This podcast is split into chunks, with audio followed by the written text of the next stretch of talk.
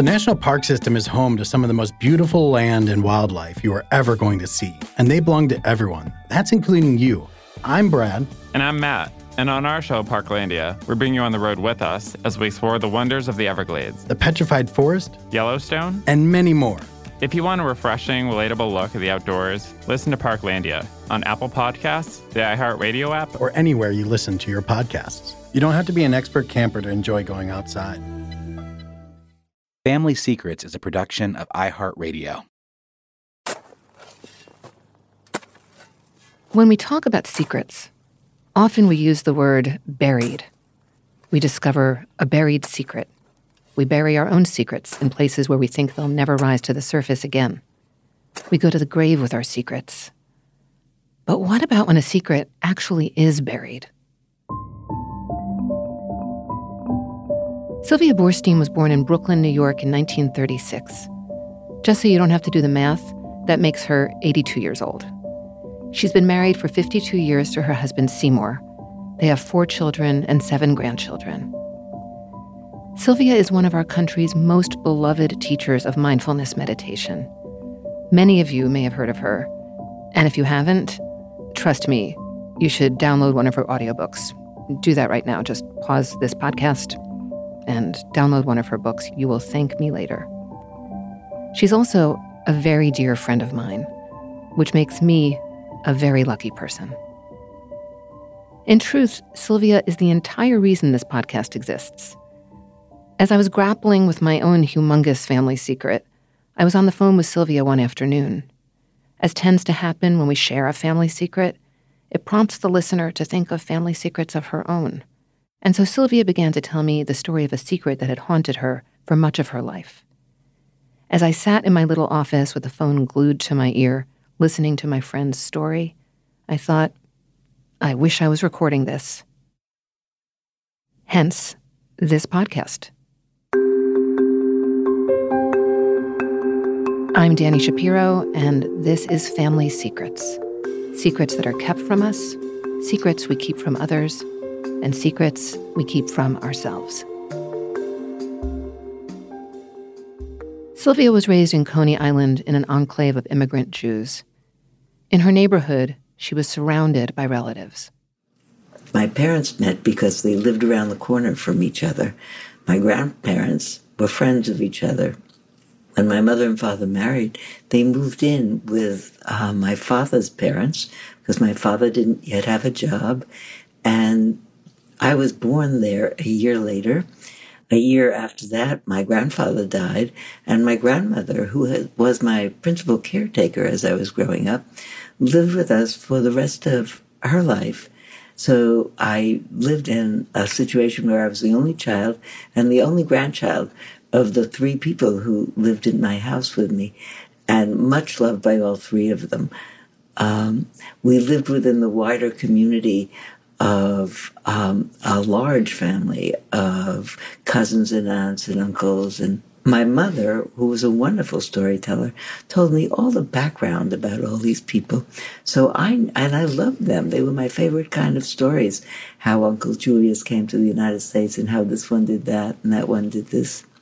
So I felt growing up that I knew most of the things about my family. But within all this closeness and happiness, Sylvia's mother was very sick. My mother's health was frail. My mother had um, rheumatic heart disease, the consequence of having had rheumatic fever as a child. And uh, I was always alarmed because I really didn't understand that the consequences of what that meant for her. And I worried always because she was out of breath. She couldn't walk as fast as other people's mothers. She couldn't swim or play tennis. Uh, and I think I, I, I know that I was always frightened that she would die. We didn't talk about sickness in my house because I think in the end, maybe it was a good decision. My mother had this. Uh, defective mitral valve that limited what she could do. But she was a cheerful person, so she wasn't totally undone by the illness. And she didn't mention it. We just knew about it. But then Sylvia learned that there was a story she didn't know, a painful story that wasn't part of the great and often joyous oral tradition of her family. Somewhere in my adolescence, but I think before I went to college, my mother mentioned in a conversation, maybe it was an overheard conversation, that she had a sister who was younger than she was, but not as younger as my Aunt Miriam, and that that sister had died. So let's talk about what you remember about that conversation or whether it was something that you overheard. I think one of the really interesting things about those moments where one is discovering something or hearing something that is of incredible importance that may be coming out in a kind of casual way or overheard or just slipped into conversation, and yet it lodges somewhere in the psyche. And it was some offhand manner. I don't remember if she said it to me or to somebody else. There was no photograph. I saw pictures of my mother as a child and her cousins as a, as children. I think now that you're asking me and I'm thinking about it, the best I remember is I thought, I remember thinking maybe I heard wrong. And I've asked myself, since I've known your story and since I've learned stories of secrets from some of my friends, why is it that I wouldn't say the obvious? Hey, you had another sister? Sylvia had one aunt, her mother's younger sister, Miriam, and her father was an only child. So these adults comprise her entire immediate family. But now it seemed her grandparents had had three daughters, not two. But Sylvia tucks this information away to the point that she barely remembers it. It's a vestige, a mirage, not something tangible. She doesn't exactly forget all about it. It's more like she puts it off to the side, way off to the side. Sylvia grows up, attends Barnard College at the age of 16, meets her future husband Seymour, a doctor. She's married by the time she's 20, and eventually she and Seymour settle in Northern California. Sylvia has all her children by the time she's 25, a span of years during which her mother dies, finally succumbing to her weak heart. During this time, it's almost like Sylvia is trying to cram it all in, get as much as she possibly can out of this life, since she's grown up with the powerful internalized message that life may be short, perhaps very short. There's always the possibility of loss. What happened is that after she died, Years went by, during which time I became closer to her than I had been to her younger sister Miriam. Uh, I think Miriam missed my mother very much, and I did too. And at that time, I was married. I had my own family, was living in California, and I developed the habit of calling my aunt every Saturday afternoon, and we would talk on the phone about everything. So we were really close. And at one point, oh, I know what happened. My grandfather came to spend time with me and live with me in California. He was 95 years old and in very good health and um, sound memory. And we became very close, sharing old stories. And one day, just having a walk together, I said, by the way, I once heard that you actually had three daughters and that there was somebody born after Gladys and before Miriam. And I remember him looking at me and kind of squinting over at me, say, I could, I could almost imitate his tone of voice. He would say, What's the matter with you? One word. What's the matter with you? Where did you hear that story? That's not true. That never happened. That wasn't true. No, no, no. Hmm. Where did you hear that? Hmm. So it was the end of that. I let it go. Sometime later, after I developed this relationship with my with my aunt on one of our Saturday phone calls. I said, "By the way, Miriam, uh, I heard," and I told the whole story.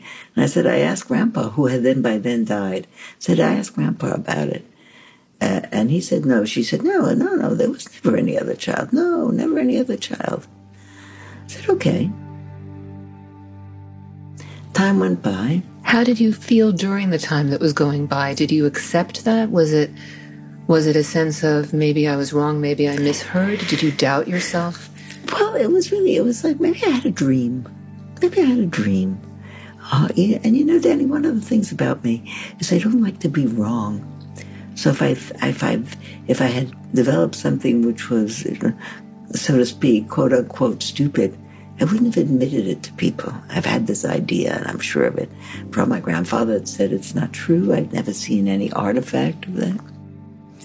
Time went by. My grandfather had died. I was in New York, and my, of course, my mother had died long before. I was in New York, probably somewhere in my late 50s, early 60s. And uh, my husband Seymour was with me. I think I was teaching, and I had a day free. And I said, you know, I'd like to go out to the cemetery. I'd like to go to the cemetery where my mother was buried. And so he said, okay. And we went out. And anybody who knows cemeteries in Queens knows that there's endless, endless acreage of cemeteries in Queens. Uh, but I had the name of the cemetery and. Uh, what was the cemetery called? Do you remember? Mount Hebron. Mount Hebron. So it was a Jewish cemetery. Oh, it was absolutely a Jewish cemetery. Which brings me back to buried secrets. I know these cemeteries on the outskirts of New York City. My dad's family plot, the Shapiro family plot, is in one of them. They aren't pastoral final resting places, you know, with pretty benches and shady trees. They tend to be massive, crumbling places, tombstones crammed up against one another like crooked teeth in the mouth of the world. And I knew that my mother was buried in a burial area that was um, bought by the first men's Atania Society of my grandfather's Austrian town.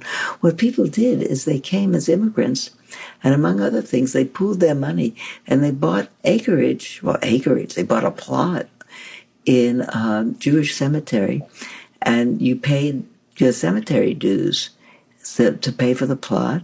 And then whenever you died, 20 or 30 or 40 years later, your place in that plot. So that so it's like the the the village from the old country was right. transported to this cemetery plot where you would all be together again. No kidding. And there's a there's a anyway a Shalom Aleichem story. An immigrant comes to visit a friend of his who's in the hospital and gravely ill apparently, and the conversation in Yiddish is. Um, about how you're doing and whether or not you might die. And uh, he, the visitor, tells the patient in the hospital, uh, "You know who died last week? So and so," and tells him. And this person's response is not, "I'm sorry that so and so died," but "Oh dear, if I die now, I'm going to have to lie next to so and so forever." Uh, so all the jokes that they made about that, but that's what you did. My mother is not so to speak, lying next to my grandparents. She is in the order that she died. As part of the village. As part of the village. Right. The, right. It's not even my mother's village. It's, uh, it's my uh, father's parents' village. An irresistible side note here. My dad died in a car crash when I was 23, and my mom died almost two decades later. When my mother was dying, she informed me that she was not going to be buried in my father's family plot in Brooklyn. Instead, she planned to be buried in southern Jersey. I mean, way down the Jersey Turnpike, which, if you don't know it, is one of the least fun roads in the country, with her family and away from all of those people who she had fought with her whole married life. I feel sorry for you, she said, though I knew she didn't. You'll have to visit your parents in two different cemeteries. Anywho, Shalom Aleichem, Irene Shapiro. Generations come and go, and not much changes. We're going to take a quick break. We'll be back in a moment. I'm Danny Shapiro, and this is Family Secrets. We're currently on break working on season two. And as I review all the stories that have poured forth since this podcast came out, I can't begin to tell you how grateful I am to hear so many stories of bravery and resilience in the face of secrets. It's an important reminder that community is so powerful. To that end, we invite you to tell your secret, your story. You can call 1 888 Secret Zero, that's zero as in the number, and record your story. We won't be able to run all of the stories on the podcast, but we do want to shine a light on as many as we can. The number again is 1 888 Secret Zero. You can find out more at FamilySecretsPodcast.com. And you can listen and subscribe at Apple Podcasts or on the iHeartRadio app or wherever you listen to podcasts.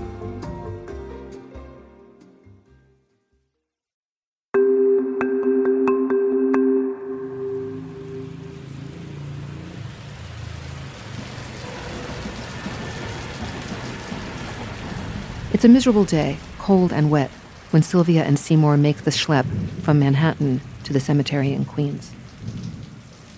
So we went, and uh, we found those two tombstones, and I looked at them, and you know, I put a requisite rock on the top of each one, which signifies all kinds of things. But to people going by, it means someone was there and someone visited.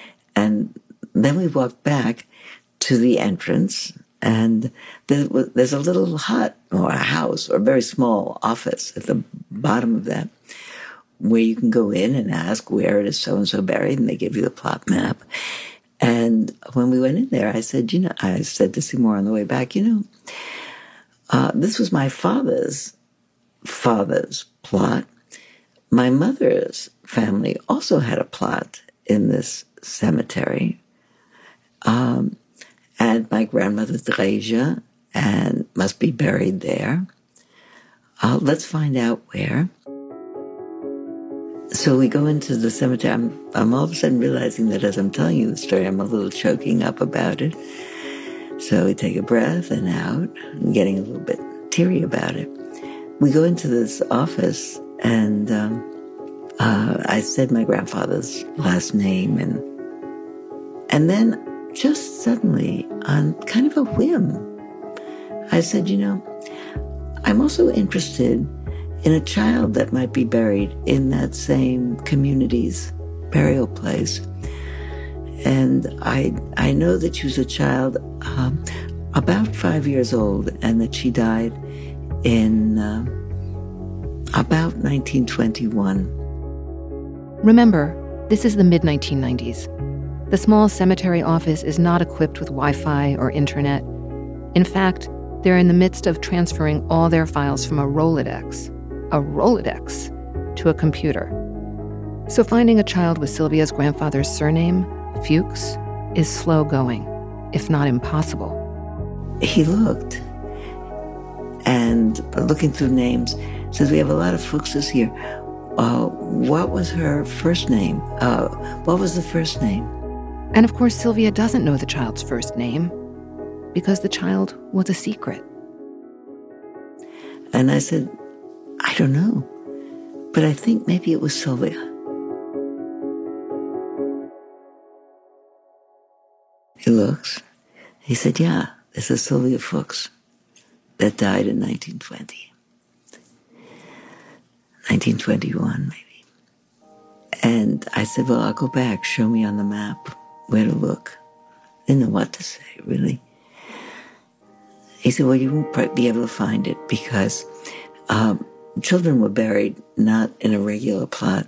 They were buried at the corner of the plot that their community owned. And they were just buried next to each other. When they're young children, they're buried next to each other. And they didn't have granite headstones. They had limestone headstones. The, the children did. Yeah, they just were all grouped in the corner. There's a children's area for young children and newborns, and there are just limestone markers, mounds, the name, and it's been so many years. In the rains, the, li- the limestone washes off. You'll never find it. So we walk out of that place, and Seymour says, "Let's go back." Meantime, it's the end of a long day and it's a long walk up there and I'm kind of blown away by the whole thing. And it's becoming overcast and it looks like it's going to rain. And I said, well, he says we won't find it. He said, let's go. We're going to take a quick break.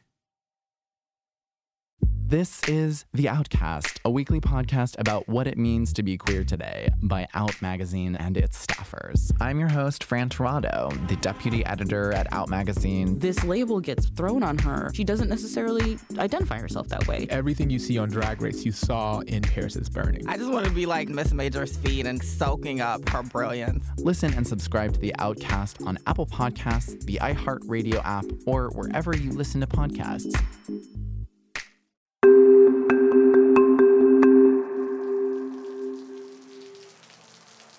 Sylvia is overcome with a desire to flee the cemetery. She's suddenly exhausted. It has been a very long day.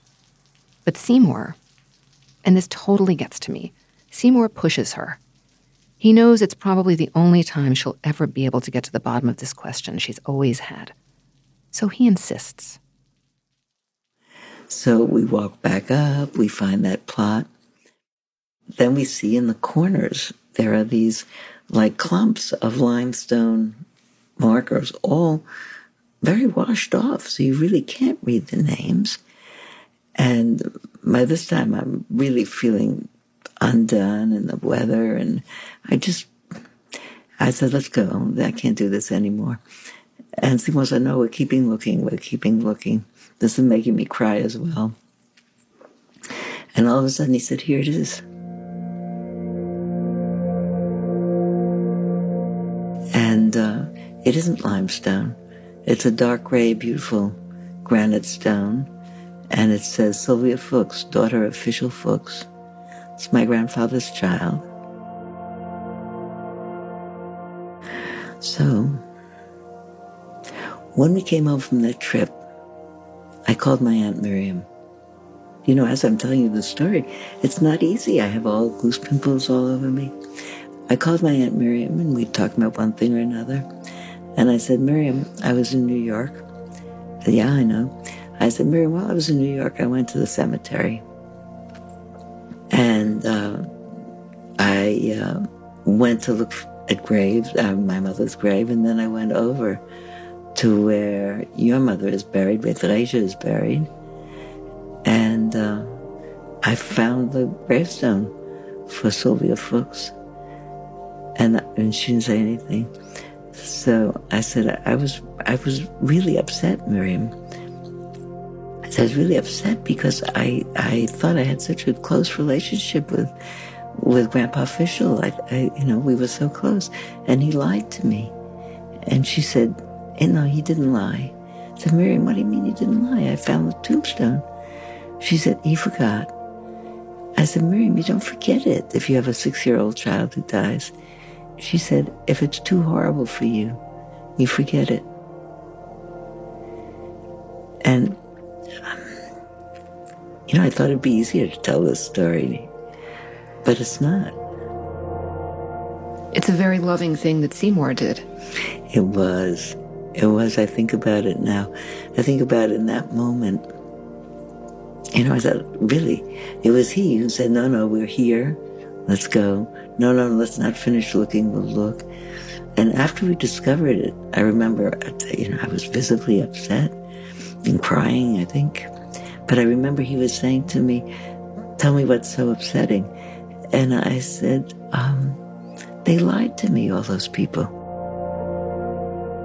The end of the phone call with Aunt Miriam is she, he forgot. I said, so Miriam, tell me, did you forget? Do you, did you remember her at all? Uh, because Miriam was between two and three when her sister Sylvia died. She said, You know, I only have one memory. I remember I was um, sitting on the floor in the sun porch of the apartment where I lived with my parents. I was sitting on the floor and watching the light on patterns of sunshine on the wooden floor of that sun porch.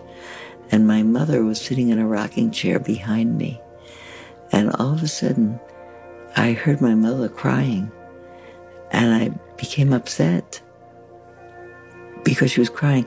And my mother picked me up right away. And she said, Wein nicht, wein nicht, mein Kind, don't cry, my child. And Miriam said, I never saw her cry again. And, I, you know, as I'm telling you that story, I'm thinking how painful it is to not be able to talk about it ever, not be able to cry to your children or cry to anybody.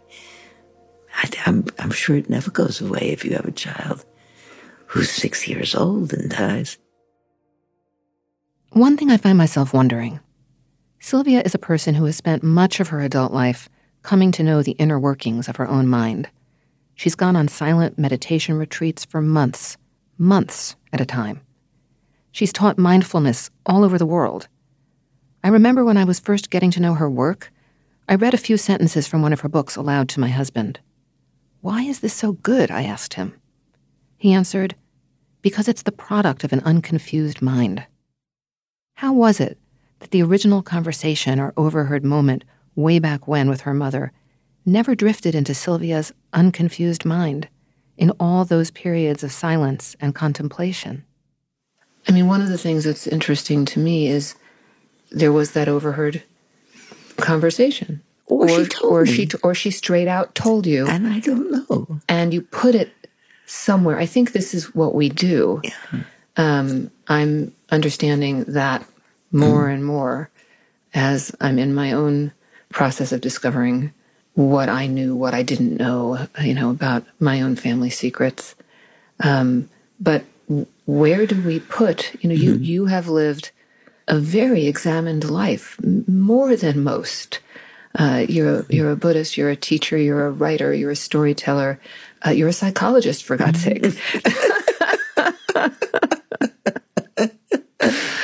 and so there was this this piece of knowledge that just kind of wedged itself somewhere while you were busy becoming a psychologist and getting a doctorate and going to school and having four children and raising a family and living a life and going on you know month long meditation retreats and it never emerged again I've thought several times and often, I think, in my life that there's been something very dependable about my psyche, depending on what situation I would be in.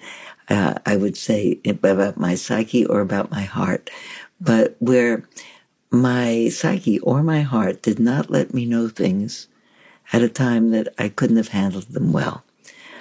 And uh, later on, I thought to myself, that was so really thoughtful of my mind and my heart to tell me, well, you don't have to take care of this now.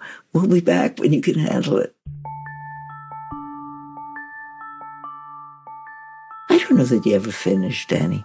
When I told you that story before, I was surprised to find that it still gives me goose pet flesh, and I still feel like crying about it. So here's a question for you. In that moment in the in the cemetery office, when you were asked the question, what was her first name? And out of your mouth came maybe it was Sylvia. Where did that come from? You know, I don't know. You were named for her. I didn't know. That's what I figured. But, you know, um, that's why I offered the name. Had you ever had that thought before, before that moment that it came out of your mouth? I think I must have known, really, on some level. And I think I'm on the spot there. I don't remember thinking beforehand that she would be Sylvia. But faced with what do you think her name was? Coming from Jews who named for people who died, I figured I must be Sylvia, and she must be Sylvia.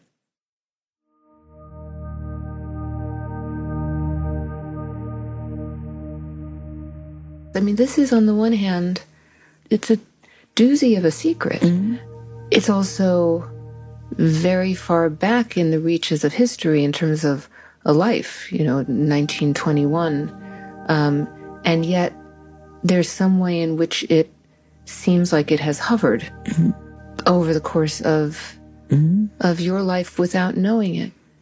Um, I remember when you first told me the story. What I was so struck by was that moment where you said where you just decided today I'm going to go to the cemetery. We're going to go. We're going to take buses and trains. We're going to get there in the rain. We're going to have this kind of day. How did you reconcile. I think a lot of people who discover a secret, well, are, are at the same time realizing that they were lied to. Mm-hmm. Um, there's a betrayal there in some way. Mm-hmm. Just you, exactly the word I just was thinking betrayal. about. That in the moment of finding out, uh, Seymour was really asking me about what particularly was so upsetting to me. And I said, everybody lied. Mm-hmm. Uh, and I asked, and they lied. So it was it was stricken from the record. I, I think my sense from Miriam, from friends of mine who have had similar stories, is that they were so unable to even. Uh, they were so frightened of even feeling the intensity of their distress. You know what else I've seen, Dani, as a meditation guide and confidant for so many people? People have come on retreat and uh, when I've seen them in individual meetings during a retreat, retreats are always silent, so they don't get to talk to each other. And since they're uh, asked not to read or to write or to talk during the retreats, they have nothing but their own minds to pay attention to. And it's universally true that when people uh, stop stimuli from coming in and spend a lot of the time sitting or walking back and forth uh, trying to just be present in this moment, that their heart or mind or psyche or whatever tells them what they haven't heard before. For me, certainly, it presents a moral inventory. You know, you left this really undone and you hurt so and so's feelings and you never. Such a really, I'm happy for that because uh, I feel like after the initial, oh dear, my mind feels slightly unburdened because I had been keeping the secret from myself. And I fix it.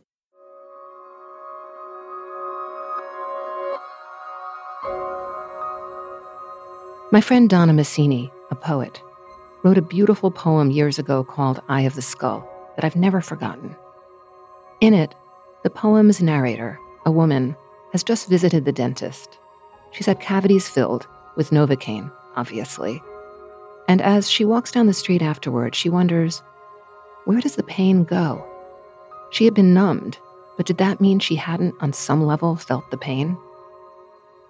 So that the, the numbing or the, the impossibility or the seeming impossibility of being able to handle something mm. that, uh, that painful doesn't mean that it disappears. Mm. You think of something that startles or hurts you, the mind like goes, ah, don't think that. And that's really what I'm teaching people these days. That's the whole gist of what I'm teaching. It's not to be able to so calm your mind that you rise above your stuff or that you actually see that it's ephemeral and it's empty and therefore really isn't significant. It's none of those things to be able to recognize this is what's happening. This is the feeling that's arising in me. This is either it's, it's frightening or it's startling or it's thising or it's thating. And I see that that's happening and I can stay here. I can stay here and I can know it and it will pass and I can feel it. I love that. You, you don't have to get out of the way. You, you can be here. Yeah. I thought that as a, I remember years ago, I was saying to a psychotherapy patient of mine, the same as I would say to a meditation student, don't duck. Don't duck. Oh, yeah. You can do this. Don't duck.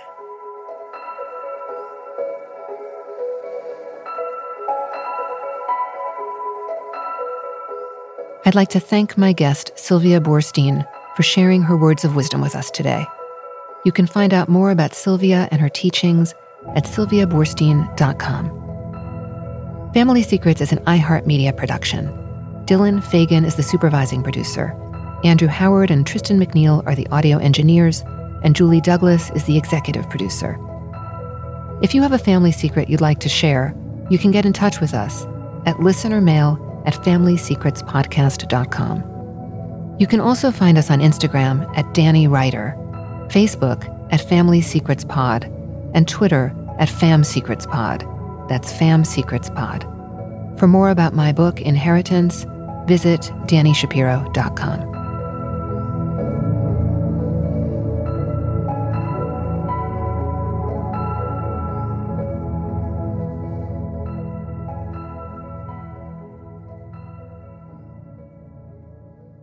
My last question is Do you wish that you hadn't known? Do you wish that you had never found out? Oh, no.